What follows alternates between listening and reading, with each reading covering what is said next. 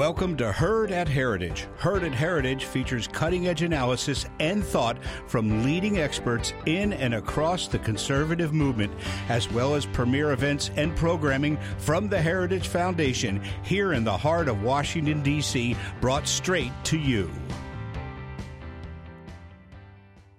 Welcome to the Heritage Foundation Center for Energy, Climate, and Environment's Powercast. The Powercast is a new biweekly audio program for those interested in the top conservative insight and analysis of energy, climate, and environmental issues.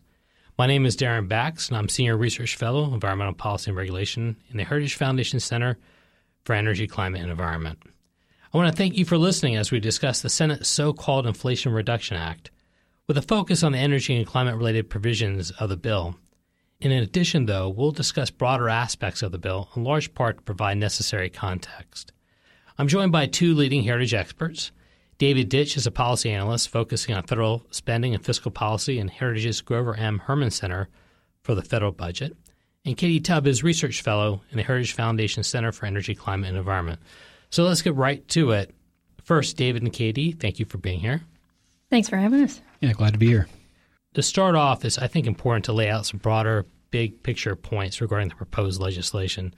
So, Dave, I'm going to start with you to kind of lay out this bigger picture. First, the the Senate bill is a reconciliation bill. What does that even mean? So, reconciliation flows from a budget resolution. In theory, it's a way to make it easier to pass legislation that fits the parameters that are established in a budget resolution. So, for example, uh, two pieces of legislation that were passed in this manner were last year's $1.9 trillion uh, subsidy package, which, by the way, helped to jumpstart the inflation we're suffering, and also the 2017 tax cut bill. Uh, procedurally, what the what reconciliation does is it allows legislation to pass through the Senate with only 50 votes rather than going through various procedural hurdles that require 60 votes. And as a result, um, you know, the Democrats put together some what are called reconciliation instructions for the current fiscal year, which is ending in September, which would enable them to pass another big tax and spend bill. And that's what we have before us. So, how did this bill kind of pass? It just seemed to come out of nowhere. It's been very much of a start and stop operation. And for a while, a lot of people declared uh, this to be a, a, moot issue because uh, Senators Manchin and Sinema had both balked at various versions of this bill.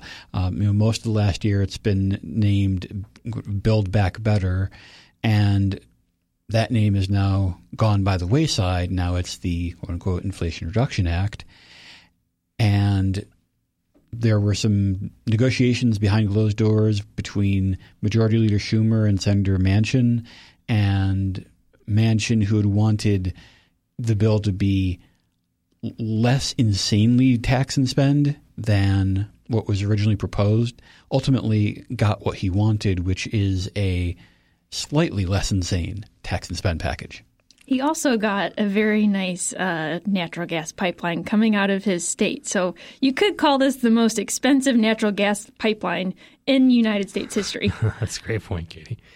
And speaking about the uh, price tag, the climate and clean energy provisions of the bill, David, are 369 billion. What's the total price tag on the bill?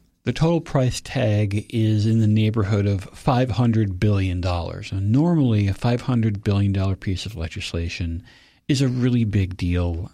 It would be seen as you know, a major accomplishment for any given session of Congress. Unfortunately, the left has moved things so far you know, beyond the, the scope of what's reasonable that 500 billion is considered a, a modest compromise. It's only modest in relation to the kind of spending that they wanted last year, which was about 10 times as much. However, even that number, that $500 billion amount, is gimmicked because one of the major spending provisions is Obamacare health insurance subsidies, and they only extend that for three years. If you extended it for 10 years, that would add over $100 billion to the cost of the package, or in the neighborhood of $600 billion. So, David, the legislation is called the Inflation Reduction Act. What, what are your thoughts about that title? I think this is pure Orwellian nonsense. What the proponents say is that because on paper it reduces the deficit, that means that it would be good for inflation. Typically, when you reduce deficit spending, that would reduce inflationary pressures. However, the majority of the on paper deficit reduction from this legislation takes place in the out years rather than right now, which is when we need it the most. Um, and I'll get into a, a little bit later about um, some other provisions that I think would really eliminate any potential this bill would have to reduce inflation. Great. So, Katie, let, us look at the energy and climate aspects of the bill. So, actually, let me ask you from kind of energy, climate, and environment perspective, what's your take on the name of the Inflation Reduction Act? Mm, well, this uh, does pretty much nothing to address the root policy problems that are exacerbating energy prices. Energy prices, you know, are being a major contributor to the higher prices Americans are paying, whether you're talking about utility bills, uh, the gas tank, or uh, throughout the economy, food prices. Uh, pretty much any good and service we engage in uses energy. And so there are policy choices that we can make to help re- relieve some of those pressures. And I think this bill does not take any of that seriously unless you consider uh, more money for um, hiring a few more people at Department of Interior, Department of Energy, uh, the Federal Energy Regulatory Commission to process permits. I don't know that uh, spending a couple hundred million dollars more to uh, pay for more federal employees counts as getting at some of those root problems. So, a you know, in that sense, we're not talking about actually fixing anything here, and then B, we're just shifting costs to taxpayers. So. It's just moving the chairs around. So, Katie, I'd like to read two quotes and, and get your take. So, President Biden stated, and just reading what he said, when it comes to the gas prices, we're going through an incredible transition that is taking place that, God willing, when it's over, will be stronger and the world will be stronger and less reliant on fossil fuels when this is over. And I think another quote that's well known by now is former President Barack Obama said, Under my plan, electricity rates would necessarily skyrocket. So, Katie, do you, think it's fair to say that higher energy prices are not an unintended consequence of certain policy choices, but the expected outcome? Uh, very much so. You know, it's, it's nice when politicians are honest. and I think in these two cases, uh, Presidents Obama and Biden have been very honest about what their policies are intended to do, which is uh, to push conventional energy out of the reach of Americans, uh, families, businesses, the economy. Um, certainly, President Biden has tried to persuade the American people otherwise by pointing blame elsewhere. But I think actions speak just as loud as words, if not louder. And certainly, this administration and their actions have shown a uh, persistent, consistent commitment to keep uh, conventional energy on the downward trend uh, from their perspective, preferably as fast as possible. Um, so, yeah, I would say President uh, Biden is just picking up where President Obama left off. So let's briefly get to, some specifics. And what what are Katie? What are some of the highlights, or what I would call the lowlights, of what's in the energy and climate related parts of the bill? Well, I'll I'll start with one positive that this bill isn't quite as bad as it was last year. You know, David mentioned there have been several iterations of this bill.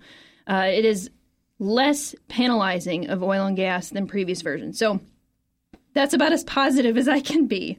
Um, that said, it pushes energy policy through the tax code into a uh, an expanding level. Uh, to me, that is very bad tax policy. It's also very bad energy policy. Uh, it increases fees uh, and costs on energy production on federal lands, federal waters, and incidentally uh, through the private sector as well. Um, another just really bad big number is a $250 billion loan guarantee program uh, out of the Department of Energy. So you think of Solyndras. Um, that has to be spent or used between now and 2026. So we're talking about a lot of money in a very short amount of time. That's a recipe for uh, waste, fraud, and abuse. Um, but I think the big picture here that is uh, disappointing is that it's buying into this idea that the only way to get uh, lower prices, more energy, inspire innovation is if the government taxes Americans and then pays other Americans to do it. And to me, that's such a uh, lack of confidence in the American people to solve problems if given the freedom to do so. And I think that's what this bill doesn't affirm and instead buys into the idea that the way to solve problems is for the federal government, federal bureaucrats to fix them for the American people. So, Katie, I, I want to talk about s- subsidies for electric vehicles. And first of all, who, who benefits from subsidies for electric vehicles? Well, uh, if you look at who buys electric vehicles, it tends to be um, the wealthy. So you look at we, we currently have an electric vehicle tax credit, seventy five hundred dollars for new vehicles. Uh, if you look at that past experience, about half of the credit goes to corporations buying EV fleets, and the other half, uh, roughly, goes to Americans making over $100,000 a year. So this is the lifestyle choice of wealthy Americans. Um, just one other way to narrow that down, if you also look at where EVs are registered, uh, about 40% are in the state of California. So you could kind of narrow this down to wealthy Californians benefit from EV tax credits. Um, certainly, there's been some adjustments being proposed with this new bill uh, that will probably change the dynamics there. But if you look at the cost of EVs right now, they're not in reach of, I would say, the average American, um, either for the, the term of the cost or in terms of the trade offs that are involved. Uh, and there's a variety of trade offs when it comes to EVs. So, Katie, how will you respond to Transportation Secretary Pete Buttigieg? Purportedly, he about a year ago he argued this that more Americans should purchase electric vehicles so that they never have to worry about gas prices again. I mean, how will you respond to that kind of mindset? Uh, we we've heard that kind of uh, posture from a politician uh, hundreds of years ago in the form of Marie Antoinette. Uh, that is a politician saying, "I know best how to make decisions for you and your family, for your business." Um, and I think what uh, the the secretary is uh, doing there is steamrolling over the variety of reasons why someone would not choose an EV. I think, you know, from my perspective, it would have been much better to say, look, EVs have something interesting to offer. They're not the right thing for everybody. That's up to you to figure out to weigh the pros and cons.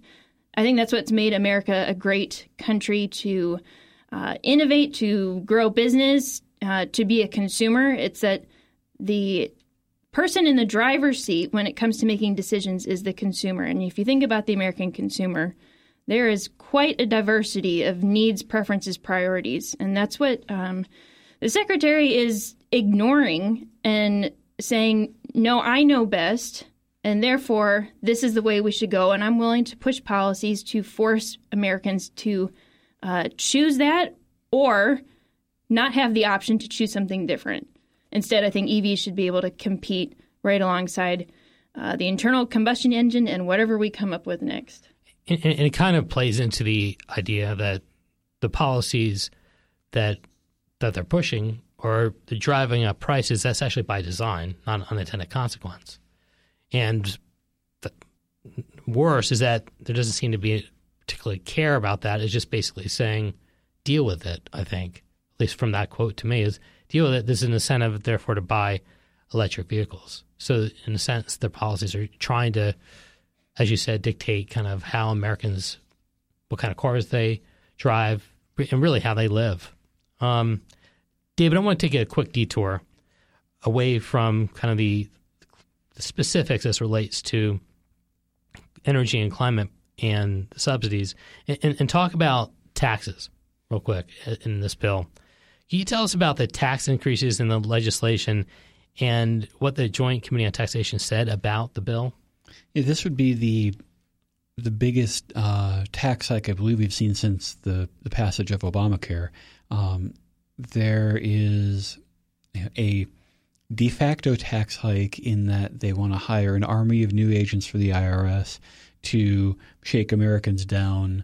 And while the left likes to talk a big game about how they're going to go after all the billionaires, the reality is the easier targets are small businesses and middle class families in terms of re- raising new revenue.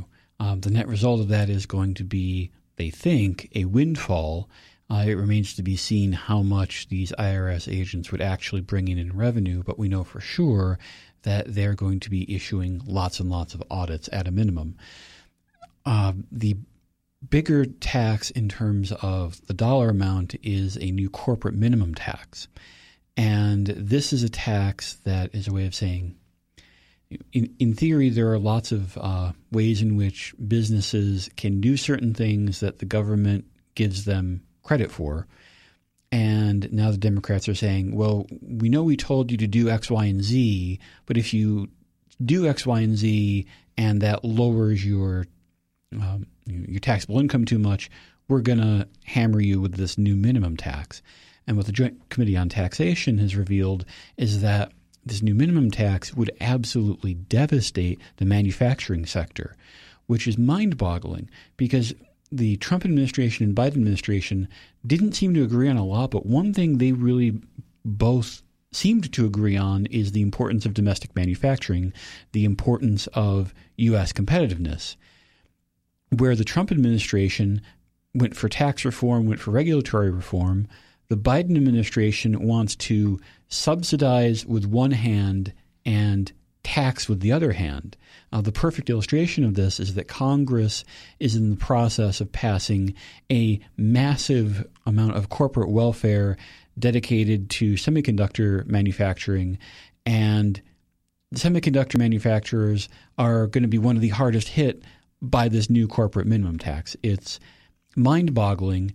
And also, it dramatically undercuts the inflation reduction potential of this legislation one of the things we need most right now is more goods because there's so much money sloshing around the economy. More money chasing fewer goods is a driver of inflation. If we go after manufacturing with this new minimum tax, they're going to produce less and it's going to mean fewer goods, which is going to maintain that inflation for longer than it should be going on. Well, that was um, depressing. And uh, no, great points, David. And we see that all the time, right? Where the government adopts policies that are working across purposes and and sometimes joint purposes just to mess things up, actually.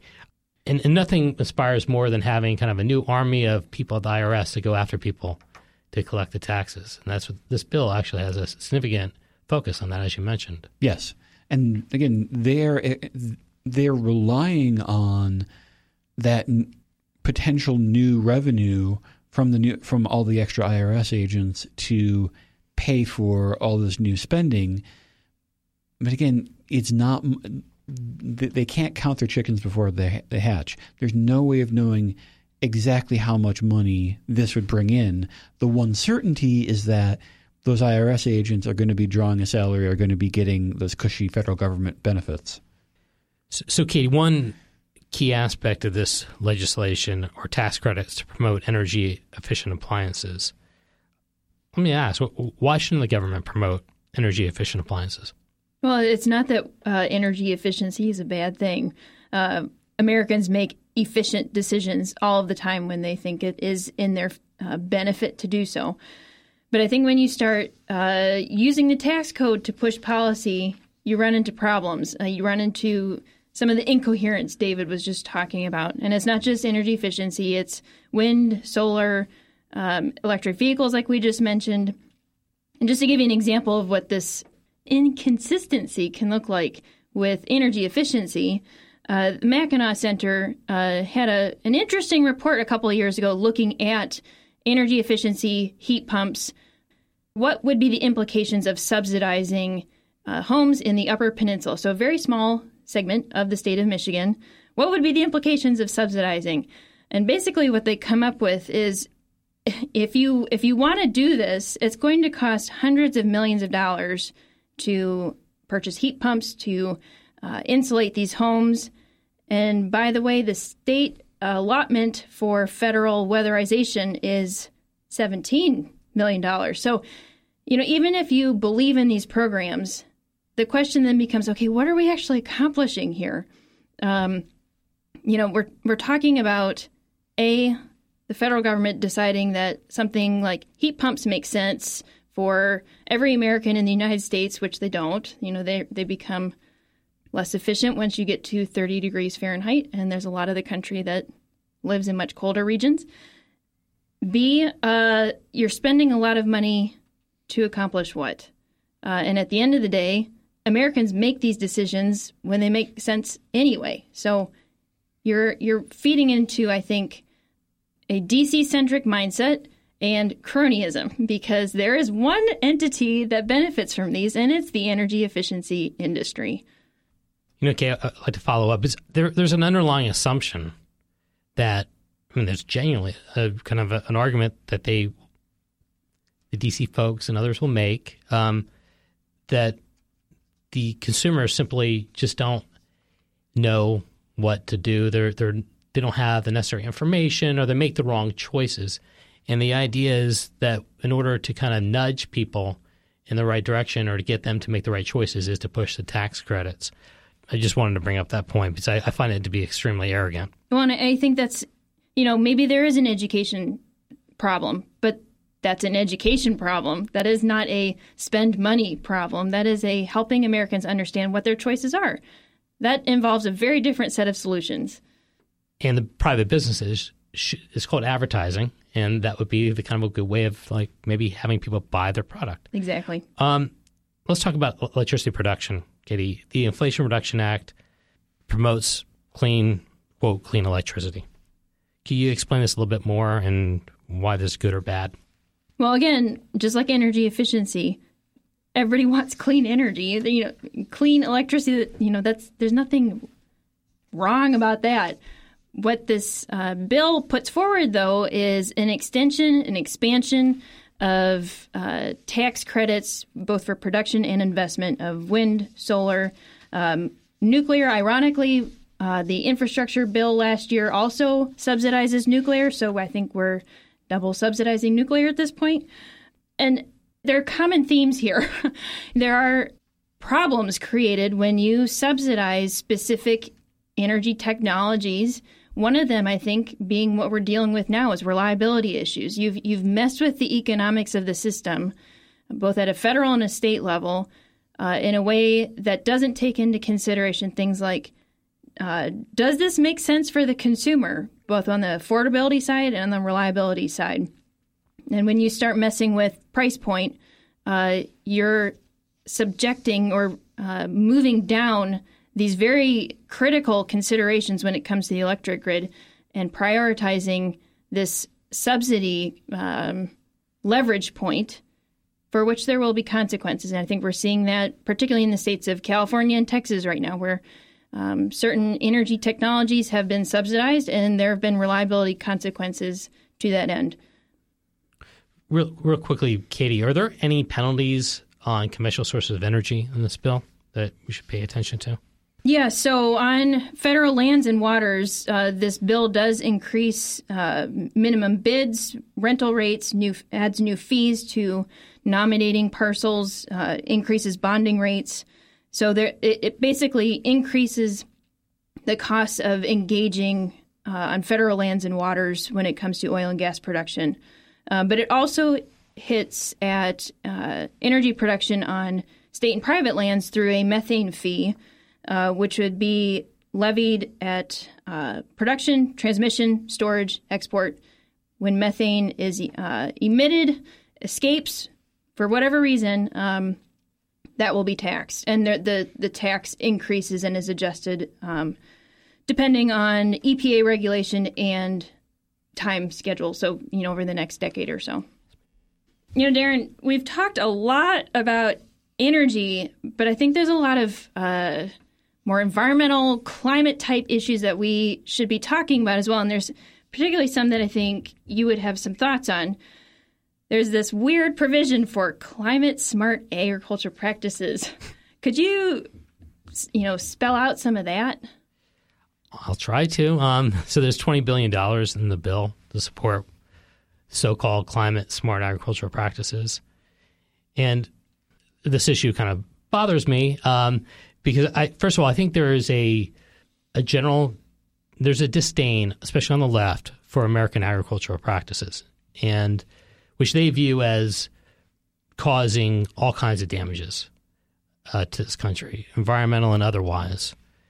And you know, a couple years ago, right from the outset, there was this kind of push to transform the U.S. food system. This is all part of that. Now, even for those who don't have that overt disdain, but they, you know, want to push these policies, the, the reality is that this bill is enabling the federal government to dictate agricultural practices. And look, we've got a bill here called the Inflation Reduction Act. And you know, you would think that you wouldn't try to push practices that I'll tell you one thing, they're, they're not focused on assuring efficient, low cost food or making sure or like really focus on productivity. You think that those are the types of things that would be front and center when you're actually trying to drive down prices. And I don't want to get into too much detail on this particular issue, but the Biden administration, the, the USDA has already been using a funding mechanism known as the Commodity Credit Corporation as a climate change slush fund. So they've been spending already a lot of money to push the uh, these alleged climate smart agricultural practices. And and basically what it is is it's an end run around Congress. And now through this bill, what Congress is doing, if they pass this bill, would be blessing, in my opinion, this abuse that has already been kind of pushed by the Biden administration. And I was just looking at the the bill this morning, and, and the, the, language of the bill basically leaves it up to the, the USDA secretary with very little specifics as to what agricultural practices address greenhouse gas emissions from agricultural practices. So, ironically, the yeah, this climate, the Commodity Credit Corporation being used as a climate change slush fund, giving all kinds of discretion for the secretary, which I would actually argue was not authorized. And, and basically, this bill blesses it and then winds up giving the secretary all kinds of discretion as relates to what are climate smart ag practices. Daren, uh, you know, you looked at the bill also when it first came out, and you wrote a, a, good piece, I think, helping break down some of the costs for people to understand what in the world is in this huge package. And you, you said that Americans can expect to get the worst of both worlds. And I thought that was an interesting statement. What did you mean by that? There's already Katie, a massive regulatory avalanche from the Biden administration that's seeking to push its Green New Deal agenda. And now we're getting this massive spending to go with it. Not that we didn't have massive spending already, kind of complementing it anyway, but now it's going to be even worse. You know, some have claimed, I've kind of been reading that people are talking about how this bill provides a lot of carrots to address this agenda, and there's not that many sticks in the bill. And we've already pointed out that there are some sticks. But but the thing is that, that that argument fails to recognize that the sticks already exist. That's what we call regulation. And instead of removing regulation in light of all the spending, so you know, okay, we're going to have to spend, so maybe this is an opportunity to kind of remove some of these regulatory obstacles. No, what's going to happen is the regulations will still exist, and they're going to be greatly expanded, as we know. Nothing's changing in that in that space. And now the spending is going to go tremendously. So that's kind of what I meant by generally, you, you know, you're going to have the worst of both worlds, the regulatory side and the spending side. Well, and somebody has to pay for the carrots, and it's the taxpayer. That's right. So, so David, let, let's look at some of the bigger picture issues again. And actually, you'd address this issue a little bit. Um, the Inflation Reduction Act allegedly reduces the federal deficit. And I just wanted to isn't this a good thing? And also, if you could just provide some context on that. Sure. Uh, the Biden administration's record on deficits is riddled with dishonesty and gimmicks. Uh, the president repeatedly has taken credit for the on paper reduction in the deficit for this year compared to the year before. The thing is, the deficit was already scheduled to go down if nothing happened. And in fact, the deficit went down by a smaller amount because of all the extra deficit spending that the administration embarked on. And rather than recognizing that the government has been spending too much and needs to rein that in, we need to put Uncle Sam on the diet. This bill doubles down on viewing government spending as a solution to all of our problems. Deficits are inflationary. They are also bad for the nation's long term health. You said that right now we have a national debt that amounts to about $225,000 for every household in the country, and it's only going to get worse moving forward. But not all deficit reduction is created equal. There, uh, there, there are a wealth of studies, and there's more every year, taking a look at what happens when countries reduce deficits by focusing on taxes or by focusing on, on spending. Time and again, spending reduction is a much better way to maintain and enhance economic growth compared to tax increases that typically reduce economic growth, they reduce vitality. But let's even move beyond that. Even if we uh, say, okay, it's reducing deficits, yeah, they're doing it with taxes, but a lot of the deficit reduction is a mirage. Again, as I mentioned earlier, they want to make these Obamacare subsidies permanent, but they only include three years of it in this bill.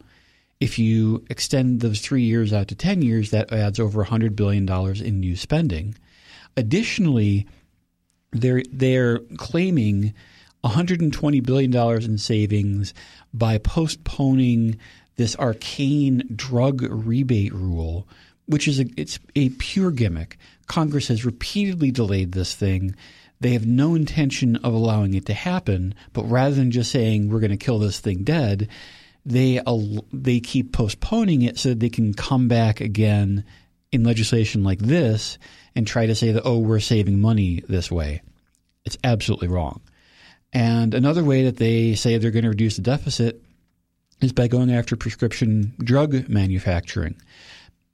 I will admit that prescription drugs are not my core area of expertise. However, the people who are experts in prescription drugs will say that, or have again repeatedly said, that this is going to dramatically undercut research and development and drug production in the U.S., and that is going to lead to many fewer blockbuster medications over the next few years. And that is going to lead to again, I just saw this analysis yesterday. Someone estimating that the reduction in lives saved from all these new drugs that are never going to come to be would have a would be a bigger hit to Americans' health than even the COVID pandemic was. So I want to stay on the big picture, but I'm going to turn to you, Katie, on this. And to me, and I just want to get your take on this. This bill, I think it's pretty clear, is an attempt to try and reshape energy production in this, in this country. I just want to get your take on not only that observation, but what the implications are of that. Uh, well, I think you're right. Uh, you talked about the carrots and sticks earlier, and in some sense, we've got the the stick, which is regulations informed by President Biden's Paris Climate Agreement commitment, uh, and the carrot is now what the Senate is proposing uh, with $369 billion in energy uh, and quote unquote climate spending. Um, so, yes, that is how it is being framed. Uh, and I think it is an attempt to move in that direction of a transformation. Is that a good thing? No. And I think it's not a good thing because the the uh, the driver's seat is not the American people. It's uh, politicians who think the direction of innovation needs to be wind, solar, electric vehicles. You know, it's a very narrow focus on what the energy sector should look like and what innovation should look like. And I think there's all kinds of consequences, collateral damage for that. Um, I'll just point listeners to uh, some modeling work that we've done here at the Heritage Foundation, looking at uh, President Biden's Paris Climate Agreement commitment, um, and the economic implications of that are quite drastic in a negative sense. So encourage uh, listeners to to check that out. Um, but I think you know, modeling opinions aside, all we have to do is look at the case example of Europe and of California, which have been pursuing their own energy transitions by way of regulatory and legislative fiat and all kinds of subsidies. And that has not turned out well for either. Um, you know, essentially what President Biden is doing is trying to adopt what Europe has already attempted and what is happening in the state of California and move it nationally. And there is a reason why California has some of the highest electricity prices in the country uh, and why their grid is incredibly fragile. And there's a reason why Europe was left entirely flat footed and without options when Russia decided to go all the way and weaponize energy, um, as we're now seeing with the Ukraine situation. And it's because they have chosen by policy to drastically reduce the use of conventional energy, coal, oil, natural gas, and to dramatically subsidize uh, wind, solar, and other renewables. Uh, the trouble is, they neither region has been able to do that, uh, and so what they have relied on is uh, a whole lot of energy imports. Um, and so you've got an incredibly costly, fragile energy system that is, you know, basically on the on the brink of failure. And yet, this is what President Biden and now the Senate is trying to push for the rest of the country. So, Katie, you know, how do you respond to the proponents of the energy and climate parts of the bill um, who'd argue, hey, we need these policies to address climate change?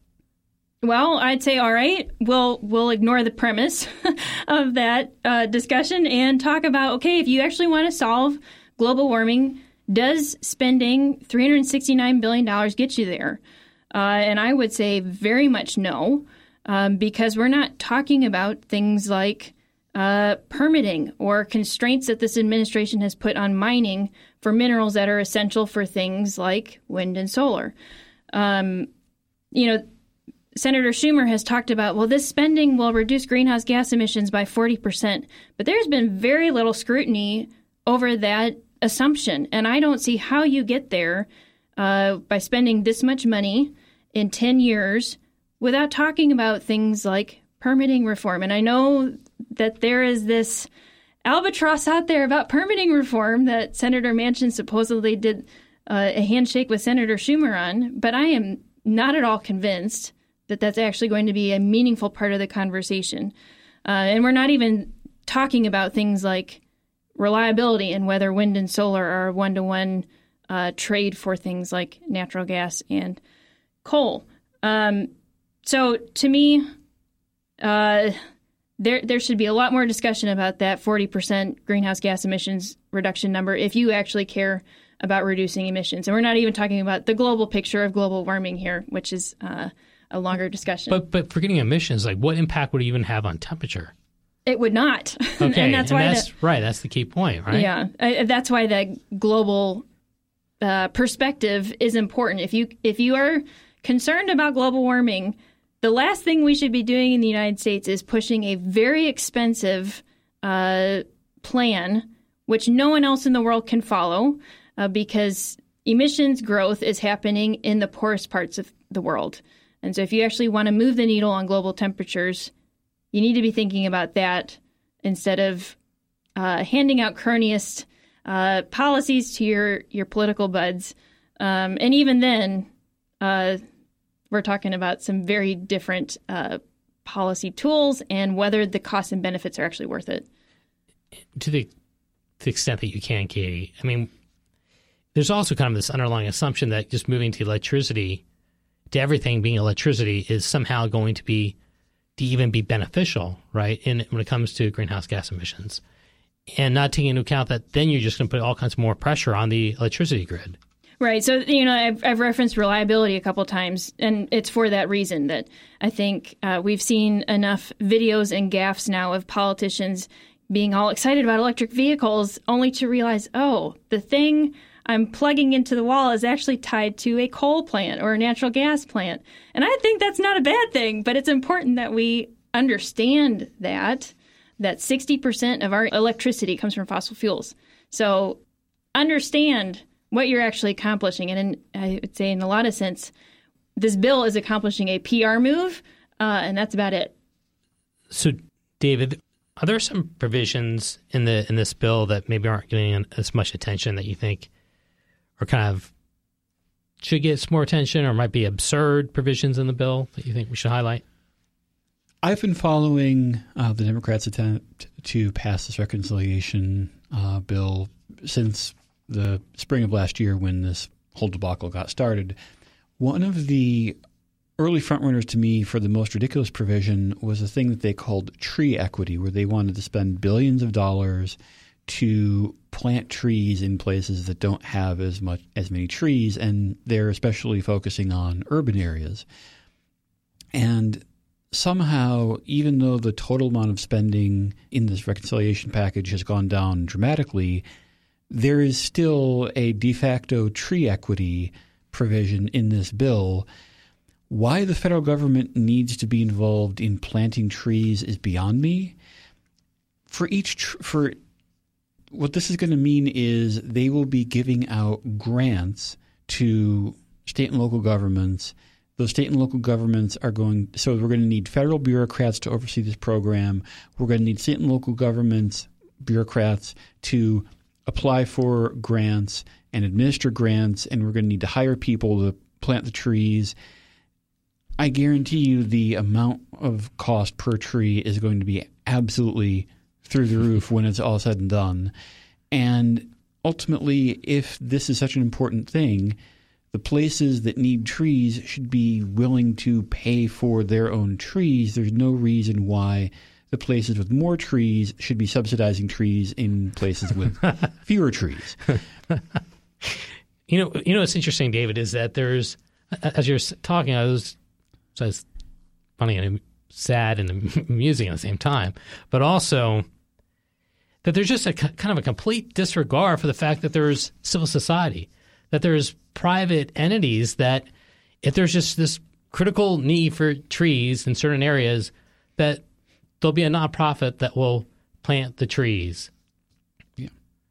And it, it also goes to sort of this overarching left wing obsession with terms like equity. And one of the things I'm, um, I'm, I'm thinking you might know a little bit more about is environmental justice and how that concept is tying into this whole mess. Well, uh, in this legislation, the, the there's going to be sixty billion dollars spent on environmental justice, and I am glad you brought that up. Uh, environmental justice, like some other key buzzwords like sustainability is just a nebulous concept that allows the left to define however it wants, um, to push whatever it wants, whenever it wants. Americans are getting crushed by record high gas prices and inflation not seen in over 40 years. And low income communities are getting hurt the most because a greater share of their income, as you know, goes to meeting basic needs like energy and, and, and food. But this legislation, while it spends $60 billion on, on so called environmental justice, doesn't address the regulatory obstacles and spending that is driving up prices. In fact, as, as we've talked about, it's really doubling down on the flawed policies that have led to this troubling economic time for our country. I just find it interesting. If legislators genuinely care about low income communities, instead of maybe having kind of like tree equity and things like that, legislators would be addressing the policies that are creating what amount to this massive tax on American families. It would so you know for for low income families these massive price increases they force all of us to make tough choices. But for low income families, some of those tough choices are not the difference between like do I go out to the dinner or not go out to dinner. It's things like choosing between paying for electricity or going to the doctor. So th- this is a serious issue. These high prices, and they require serious s- solutions.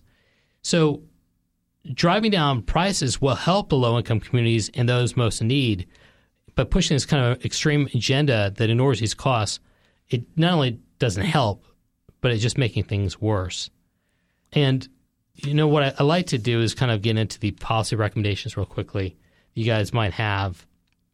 You know, to, from my perspective, this bill it's I mean it's called the Inflation Reduction Act, but in my opinion, it would do the exact opposite. And if I had solutions, I would look at the bill and basically say, okay, it'd be kind of like George Costanza type of thing. Let's do the exact opposite what this bill would do.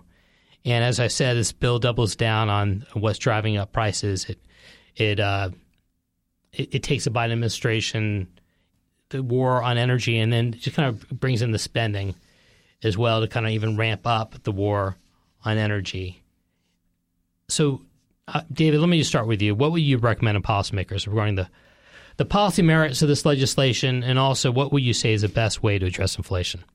Uh, I would say, in the context of this legislation, um, throw it in a dumpster and, and walk away as, as fast as possible. I don't think this can be salvaged. I mean, it, it, it, this is not a you know I'm I'm nitpicking or I I secretly agree with ninety percent of it. I can't think of a single provision in here that I think is beneficial for the average American, beneficial for the economy, beneficial for the federal government's long term financial sustainability. Uh, I think what they should be doing is looking to uh, what the Heritage Foundation puts out, uh, which is called the uh, Budget Blueprint. We had an edition that came out a few months ago. We have another edition that should be coming out momentarily. We have over 200 policy recommendations that would put America on better financial footing, reduce deficits in a way that will help rather than hurt the economy, further reforming the tax code to make us more competitive on a global scale, and increase manufacturing so that we produce more goods so that the goods we have are less expensive. And as you say, it's very much the exact opposite approach to what the administration is pushing here. So, Katie, same question to you. Yeah, you know, I said at the very beginning that there's uh, not much redeemable here. You know that it's not as bad as last year, which is not a round endorsement. So I'm with David on the the, the dustbin option. Um, you know, I think if we want to lower energy prices, uh, increase energy production, we need to shrink the size of DC. By which I mean Congress and regulatory bureaucrats. Um, so you know, I'll, I'll point listeners to uh, a backgrounder that we just published here at the Heritage Foundation called Trading an Energy Scarcity Agenda for Energy Abundance. And there's some ideas in there. Uh, we could get way into the weeds on what I think needs to happen. But basically, it boils down to allow Americans to invest in energy products uh, and projects that they think will earn them a return without any kind of political retribution for doing so. Uh, remove barriers to energy production on state and private lands where, where most energy production happens. But unfortunately, we've got an EPA who is very ready to target that. Um, hold this administration's feet to the fire when it comes to allowing energy to be produced on federal lands and waters. This uh, Schumer Manchin bill does a very weird, I think, weak uh, option to try and get the administration to do that. That basically boils down to Congress negotiating down, and it makes no sense to me. You know, at the end of the day, allow Americans to choose. Let that conversation happen between energy producers, innovators, and their customers. And I think that's where we get uh, lower prices, uh, more energy, new energy. You know, the the things that uh, politicians can't even dream of, um, and that shows up in all kinds of things, you know, like better tax policy instead of cronyist tax policy, uh, defanging this administration's regulatory agenda, um, and dealing with legacy bad policies that Congress has let hang around way too long. You know, I, I kind of think some of this is actually more, even more insidious. Um, first of all, I remember like years ago when kind of the leaked draft of the Green New Deal, kind of this extreme agenda. And, oh, it was just that wasn't really real, and and and, people maybe think of some scare tactics about all these crazy Green New Deal policies. Well, guess what? We're seeing those Green New Deal policies, and this bill I think reflects that. And I also think that, and Katie, you know, I, I, I bring this up a lot, and I think you do as well, is that energy is so important that you try when you try to dictate how energy is produced in this country. What you're trying to do is you're trying to dictate how people live, where they live, um, how they live, ex- just everything. So this is actually kind of the the means to try as a way of getting your foot and maybe two feet in the door to try to dictate the way of life um, for Americans, and kind of this assumption that the DC politicians should be making those decisions and even are capable of making those decisions. And, and honestly, nobody, nobody's not DC or anyone can actually figure out what's the best way to, to, to produce energy and try to create a central plan. We've recognized why do we we don't support central planning, and that's exactly what this is in the most, probably arguably the most important area of the economy. And they're trying to essentially plan the energy sector. Well, you know, I, I think it's not a rabid or overreactionary statement to say that climate policy has become the Trojan horse of socialism. And it's for exactly the reasons you just said that energy is so foundational to human well being, uh, prosperity, our um, aspirations for the future, whether we're talking about between now and getting to work or going to school or going to the hospital, or we're talking about now and the next decades. Um, so, yes, I agree with what you just said that this is, uh, there is an insidious side to this that I think Americans should be paying attention to how these dots connect.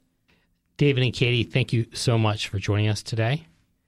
Once again, I'm Daren Bakst, Senior Research Fellow, Environmental Policy and Regulation at the Heritage Foundation. And I want to thank all of you who are listening to the program and hope you've enjoyed the third edition of the Center for Energy, Climate, and Environment's Powercast. Please tell your family, friends, and colleagues about the Powercast and be on the lookout for the next edition coming out in two weeks. Thank you again.